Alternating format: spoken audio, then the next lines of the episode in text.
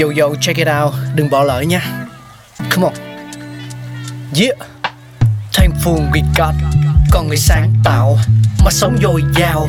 Tình tuổi trời sao vương cao là tích tắp. Phát minh đầy ắp xây đắp tương lai. Có một không hai nhưng liệu có ai còn nhớ dùng? Xin được gửi lòng biết ơn vô hạn đến những con người không ngừng sáng tạo, mang đến những phát minh mới thay đổi cuộc sống. Thankful we got.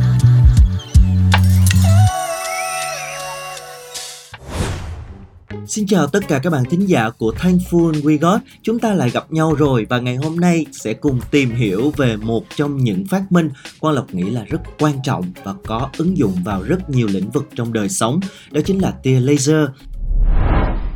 Laser là nguồn ánh sáng nhân tạo, thu được nhờ sự khuếch đại ánh sáng bằng bức xạ phát ra khi kích hoạt cao độ các phần tử của một môi trường vật chất tương ứng. Laser là ánh sáng có nhiều tính chất đặc biệt hơn hẳn ánh sáng tự nhiên hay nhân tạo khác và có những công dụng rất hữu ích, có thể áp dụng trong nhiều lĩnh vực khoa học kỹ thuật và đời sống, tạo nên cả một cuộc cách mạng khoa học kỹ thuật sau khi nó ra đời. Sự ra đời của laser bắt nguồn từ thuyết lượng tử do nhà bác học Albert Einstein phát minh ra năm 1916. Đến năm 1954, các nhà bác học Anh, Mỹ đã đồng thời sáng chế ra máy phát tia laser ứng dụng vào thực tế. Các thử nghiệm laser trên người bắt đầu từ những năm 1960. Laser là tên của những chữ cái đầu của thuật ngữ bằng tiếng Anh Light Application by Simulated Emission of Radiation, tức là sự khuếch đại ánh sáng bằng bức xạ kích hoạt. Vào năm 1960, một sinh viên vừa mới tốt nghiệp của trường đại học Stanford tên là Theodore Myman đã phát minh ra những tia laser đầu tiên, nhưng laser chỉ thực sự được giới thiệu rộng rãi vào 4 năm sau đó bởi Arthur Scarlow và Charles Charles Stone thuộc phòng thí nghiệm Bell.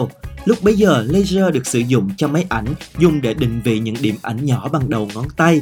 Đây là loại laser hồng ngọc các giảng viên, sinh viên và cựu sinh viên của trường đại học Stanford đã nghiên cứu những kiến thức rất mới từ cơ bản đến nâng cao và giành được 3 giải Nobel nhờ những đóng góp cho sự phát triển trong các lĩnh vực khác nhau như là y tế, điện, viễn thông, giải trí và quân sự. Có thể nói đây là một trong những phát minh rất quan trọng và thể hiện cái sự tiến bộ của khoa học công nghệ. Cảm ơn các bạn đã lắng nghe. Hẹn gặp lại các bạn ở những tập tiếp theo.